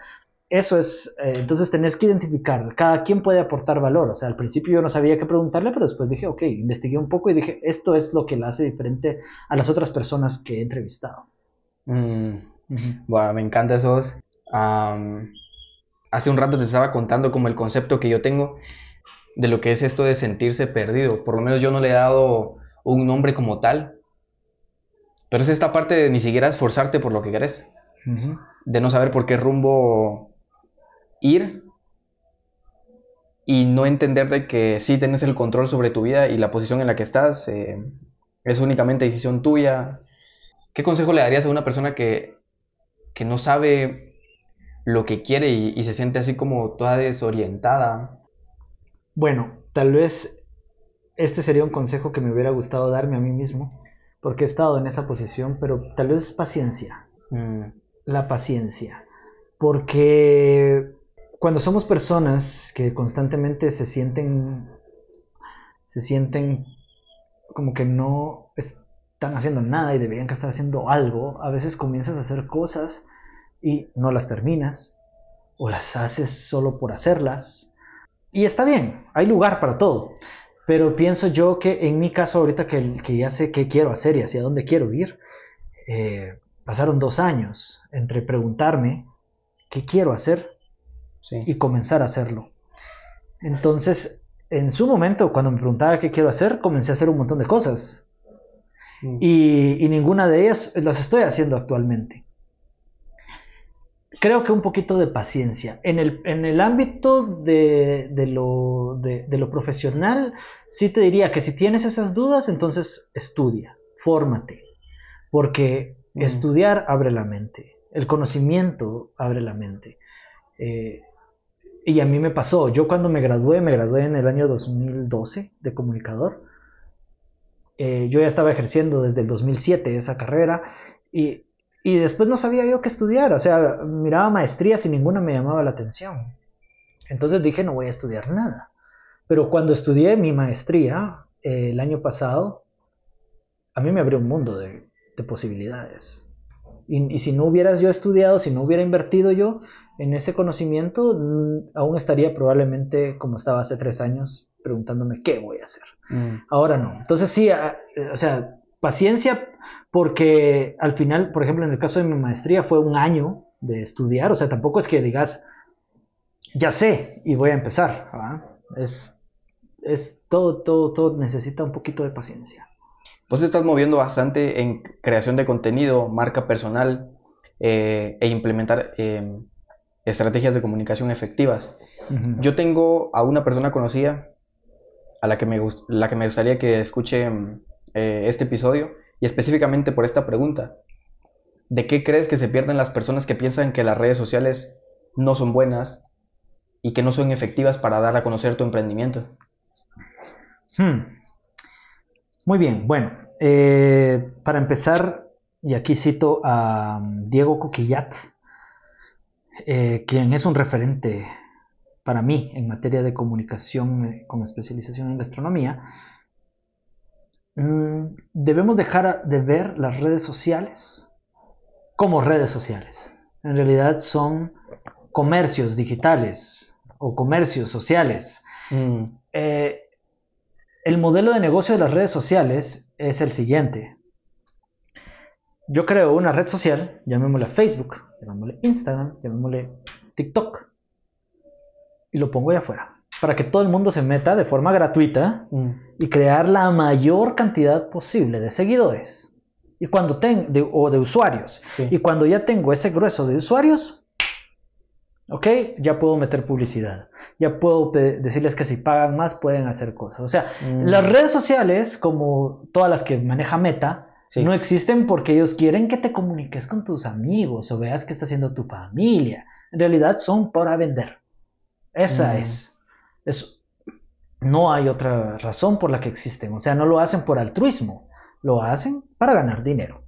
Entonces, quienes no están en redes sociales o no creen lo suficiente como para invertir en redes sociales, al final lo que están haciendo es desperdiciando un, em, el lugar ideal para anunciarse y mm. dar a conocer sus servicios y productos.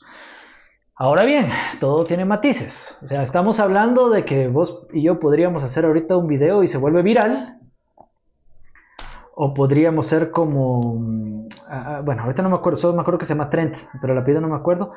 O podemos ser como él, que él vende cursos, eh, eh, cursos para, mm, para aprender a hacer cursos. Mm.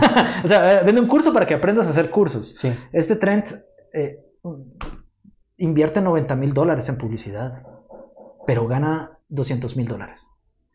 ¿Me entiendes? O sea, podría tener el golpe de suerte, o saber que realmente tienes que invertir. O sea, las redes sociales están hechas para eso. Mm.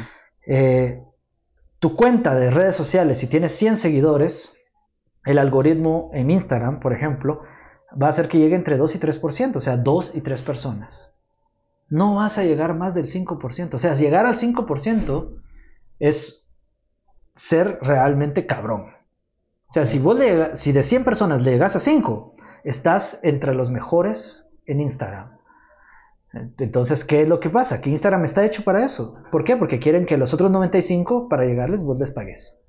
Entonces, tenés que entender todo esto, pero en mm. realidad, eh, para, en resumen, es simple y sencillamente estás perdiendo la oportunidad de comunicarte en un lugar en el que hay una parte que te va a hacer comunicación gratuita y otra que, pues, obviamente si pagas, que no va a ser lo mismo que pagar una valla o en un canal de televisión donde te va a costar más, también, o sea, estás desperdiciando un área en el que podrías invertir eh, menos que en otras. Mm. Pero sí creo que es importante estar ahí. Totalmente. Comparto tu opinión porque el concepto que esa amiga tiene es que, por ejemplo, se abre una, un nuevo local, un nuevo negocio y, y ella mira promocionarse o subir todas las historias y hacer publicidad de, de tu propio negocio en redes sociales como tener que llamar la atención a la fuerza. Lo ve como totalmente negativo cuando en realidad es eso, aprovechar un campo y si no se está haciendo es desaprovechar la mm. oportunidad de ser visto por más personas. Va, este eh, esta es la lección también. Te pregunto a vos, Felipe, ¿Facebook todavía es útil o no es útil? Es útil, sí, totalmente.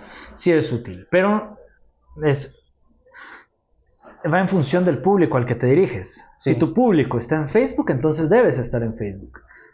Si tu mm. público está en Instagram, debes estar en Instagram. Si tu público está en TikTok, debes estar en TikTok. Si está en Twitch, tienes que estar en Twitch. Y así. Em, e, eso es lo importante, identificar realmente dónde está. No es solamente, ok, voy a estar en redes sociales. Eh, yo conocí a alguien que hacía un podcast sobre cultura popular en los años 80, de aquí de Guatemala. Y el chavo me dice, mano, no tenés, no tenés idea de la cantidad de seguidores que tenemos en Facebook. Y, y sobre todo de Estados Unidos. ¿Y por qué? Porque las personas que usan Facebook son aquellos que estaban en los años 80 disfrutando su adolescencia eh, o, su niñez. Entonces, este producto que ellos tienen es para Facebook. Lo ponen en Instagram y no, no, mm. no va a dar. Sí, no a frutos. Ajá. Lo ponen en TikTok, menos. Entonces, tienen que saber. Tienen que saber. Entonces, tu amiga eh, tal vez no ve bien las redes sociales, pero tal vez con un, poco un trabajo de un diagnóstico, de conocimiento de, los, de elaboración de varias personas, un proceso lógico para llegar al resultado final y que te diga esto es lo que tienes que hacer. No digo que todos tengan que estar en redes sociales, pero la realidad es que si no estás en redes sociales no existes. Yo ahorita mm. quiero, por ejemplo, eh, ir a, a comer a algún lugar ¿dónde lo voy a buscar? Sí. Eh, antes hablábamos de seis tendencias, o seis, no, hay otros canales de comercial, perdón, los cinco canales o seis de comercialización digital. El otro canal de comercialización digital son los comparadores. O sea, existen redes sociales, que las ponemos a un lado, pero existen comparadores. ¿Qué es un comparador? TripAdvisor, es em, Google Business, Google My Business. Entonces, ahorita entro a Google y pongo cafés Antiguo Guatemala y me va a salir el artista de café mm. y me va a salir probablemente otros dos o tres mm. y entonces ya puedo entrar y ver. O sea, ¿dónde está tu público? Mm. Si está en Google, porque el 95% de nosotros usamos Google, tenés que estar, tenés que abrir tu fichita de Google My Business y tenés que subir fotos y tenés que tener aquí en tu café un código QR que les diga déjame tu valoración. Mm. Para que estés ahí, porque de lo contrario no existes. Mm. Entonces, tal vez no, tal vez no crees en redes sociales, va, pero cree en comparadores. Sí. Ese, eh, de hecho, eso del código QR es algo que estamos a punto de implementar acá. Em, creemos que em, al público que nosotros atendemos eh, es gente, gente emprendedora, gente que, em, que se mueve bastante en redes sociales. Mm. Tenemos bastante gente que viene aquí a trabajar, a, hacer trabajo en línea y pues una de las ideas que estamos, que estamos pensando es justo hacer un, un soporte para celular. Ya lo verás en algún futuro si nos llegas a visitar. Hace rato hace rato me estabas platicando de algo, de que eras em, como, no sé cómo llamarle, tal vez introvertido, pero que te gusta pasar tiempo, tiempo, para, tiempo con vos, los viernes, eh, si tuvieras que escoger entre salir y quedarte en casa para, para vos mismo, escogerías quedarte en casa. Pero tu trabajo te ha obligado a salir de esta comodidad y me gustaría entender algo. ¿Cómo, hay, cómo te ha ayudado esta parte de ser extrovertido, digámoslo así, eh, para tu proyecto GastroThinkers? ¿Cómo crees que nos puede ayudar ser un poco más abiertos e ir con la gente mm. a platicar, salir de esta comodidad, porque es fácil quedarnos solos, tranquilos, mm. haciendo lo nuestro, pero de alguna forma te da un plus y te ayuda a, abrirte puertas, el tener nuevas comunicaciones, nuevos contactos, conocer a más gente. Hmm. Bueno, eh, a nivel a nivel de de profesión y laboral, obviamente crear esta red de contactos es sumamente valioso e importante. Pero yo no quiero venir acá a tu podcast y decirte tienes que hacerlo, mm. tienes que ser así. A mí no me gusta. O sea, yo, como te dije hace un rato, si mis amistades tienen que ser auténticas, yo también debo serlo. Y yo realmente, por naturaleza, soy muy buena persona uno a uno. Sí. Pero si aquí hubiera una tercera persona o una cuarta, o fuera esta una reunión de amigos, así como venite, y te voy a presentar a mis amigos, probablemente yo no sería tan abierto, tan, tan extrovertido como parezco ser. Mm. Yo, eh, en ese sentido, te digo, pasé muchos años de mi vida eh, con, con, una, ¿cómo le dicen en inglés? A chip in your shoulder, que, es, eh, que era pensar que tenía que ser extrovertido. Y yo a veces tenía ese, ese conflicto interno de Cristian, ¿por qué no sos más abierto? ¿Por qué no sos amigable? y en realidad fue hasta hace como dos años que acepté completamente que yo no soy de esa forma Y esa es la razón por la cual yo valoro mucho que personas como Chris estén conmigo trabajando, porque ella sí lo es. Sí. Entonces esa parte ahora se la dejo a ella, Mm. porque a ella le gusta, ella lo disfruta, Mm. Eh, y yo me encargo de cosas que probablemente a ella pues no, no necesariamente es su fuerte o, no, o tal vez no le gusta o no lo disfruta tanto. Entonces yo me encargo de esta parte y esto de ella. Y así, un viernes en la noche, si no quiero salir, no me siento culpable y estoy feliz viendo tele en mi casa. Mm. Como que ambos se complementan ahí. Exacto. Y, y a una persona que, que es joven y es igual que vos en, es- en esta parte, ¿cómo le ayudarías a aceptarlo? Ah, bueno, mira, en sí creo que eh, yo he aprendido algo en mi vida, Felipe, y que es la única persona con la que vas a pasar el resto de tu vida garantizado sos vos mismo.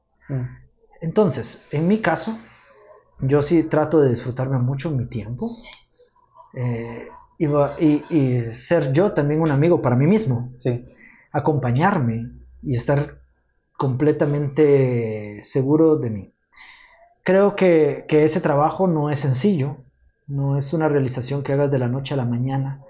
También te digo una cosa, Felipe, cada momento en la vida, eh, o sea, hay edades para cada cosa. Yo a tu edad, o sea, era muy parecido a, vos, o sea, quería hacer miles de cosas. Yo ahora a mis 40 años valoro el tiempo, eh, digo que ya quiero descansar, quiero ver tele, quiero estar un rato tranquilo. Eh, creo que hay un momento para, para cada cosa, pero conforme vas creciendo también te vas dando cuenta de esto. A tu edad es mejor aprovechar el, el ímpetu que tienes para hacer cosas que decir, no, no, no, me voy a quedar un viernes en la noche. O sea, creo que tiene que ver con también la edad, la madurez. Mm. Eh, pero te diría al final es que eh, pases tiempo con vos, te conozcas a ti mismo, eh, te valores por quien sos, te aceptes por quien sos y trabajes en eso, trabajes en, en esa línea. Eh, por darte un ejemplo, yo antes era una persona muy impaciente, Mm. pero hacer cerveza me ha hecho ser paciente. Tener una Mm. hija me ha hecho ser paciente. Eh, entonces, va por ahí. O sea, bus en esas cosas que, que crees que son negativas, eh, trabaja. Y en las que son positivas, pues trabaja aún más para Mm. que, que crezcan. Me gusta esa parte de paciencia y de aceptarte a vos mismo. Pero de hecho, algo que estoy, que quiero preguntarte sobre tu contenido es específico. ¿Sos perfeccionista con tu contenido? Uf, sí. ¿Y cómo, lo, cómo llevas esto? Ah, eso es difícil. Ok. Es difícil. Porque mm, justo hablaba con una mi amiga que también es muy perfeccionista. y a veces cuesta mucho hacer las cosas precisamente por eso. Porque querés que todo sea perfecto, porque querés tener el mejor equipo posible antes de sacar tu podcast, porque si no tienes el mejor teléfono no vas a grabar un buen video. Y luego abrís Instagram, TikTok o lo que sea y mirás que todo el mundo está haciendo contenido Sí. con lo mínimo. Ok. Eh, pero entonces sí es un problema. Eh, creo que tiene un valor, un valor, porque por ejemplo en mi caso mucha gente valora el que yo, pues mi contenido por lo menos eh, tenga cierta calidad y cierto esfuerzo y cierto trabajo, pero al final creo que tiene, depende qué es lo que quieras hacer, eh, tienes que llegar a un punto en el que, un punto medio en el que tienes que decir, ok, de estas 10 cosas, ¿qué es lo mínimo que tengo que tener? Son estas 5. Mm. Porque si espero las 10, tal vez nunca lo vas a, nunca lo vas a hacer. A mí, eh, alguien que yo sigo mucho y que me ha cambiado mi forma de pensar es Sun Ji.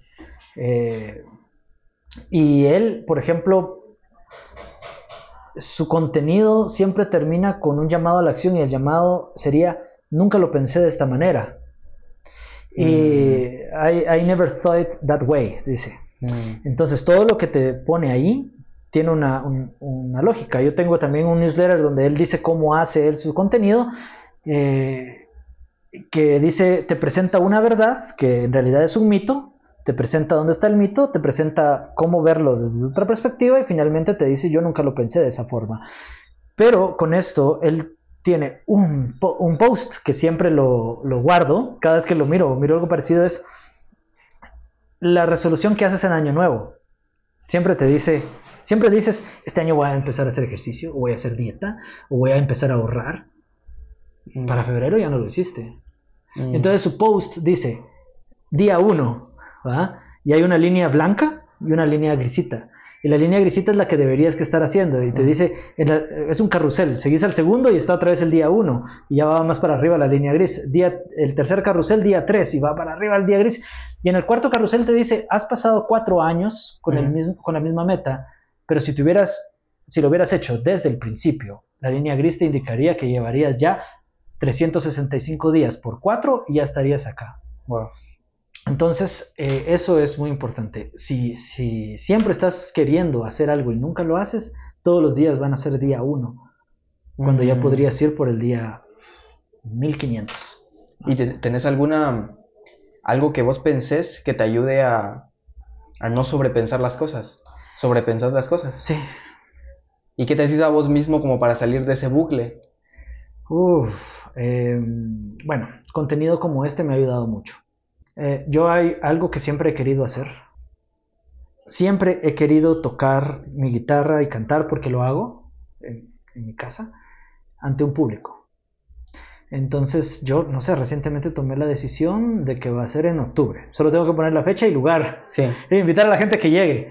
A- ayer una mi amiga me dijo, ¿por qué no vas a, a un Open Mic? Pero, pero bueno, podría hacerlo, pero en realidad lo que quiero es que, que mis amigos reciban una invitación y digan, venme a escuchar a tal lugar, tal día, unas 8 o 10 canciones. Y bueno, siempre lo he querido hacer y nunca lo he hecho. Siempre estoy en el día 1. Mm. Ahora necesito, para hacer el día, para que ya no sea el día 1, necesito poner una fecha y hablar con esa con la persona de ese lugar, que afortunadamente tengo esta red de personas que seguramente más de alguien me va a abrir el, el espacio, Mm. y con eso en mente hacerlo. Mm. Otra cosa más, para terminar, no lo puedo hacer solo, porque sí necesito una, alguien que me motive y que me recuerde que tengo que hacerlo. Entonces, le voy a pedir a un amigo que, que es músico, le voy a pedir ayuda, le voy a decir, mira, quiero cantar estas 10 canciones y necesito ayuda en esto. Y esto, o sea, si lo hago solo es probablemente que no lo, no, no lo lleve a término. Mm. Pero si ya involucro a alguien y esa persona me dice que sí, voy a sentir esa presión de, ok, hay que hacerlo. O esa persona me va a decir, hay que hacerlo.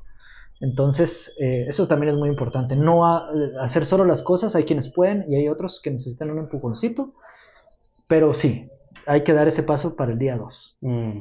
Buenísimo, Cristian. Aprendí bastante de vos, te lo agradezco bastante. Eh, y gracias por venir aquí al, al podcast. Te agradezco que hayas tomado la invitación, en serio. Está bien, gracias a vos, Felipe.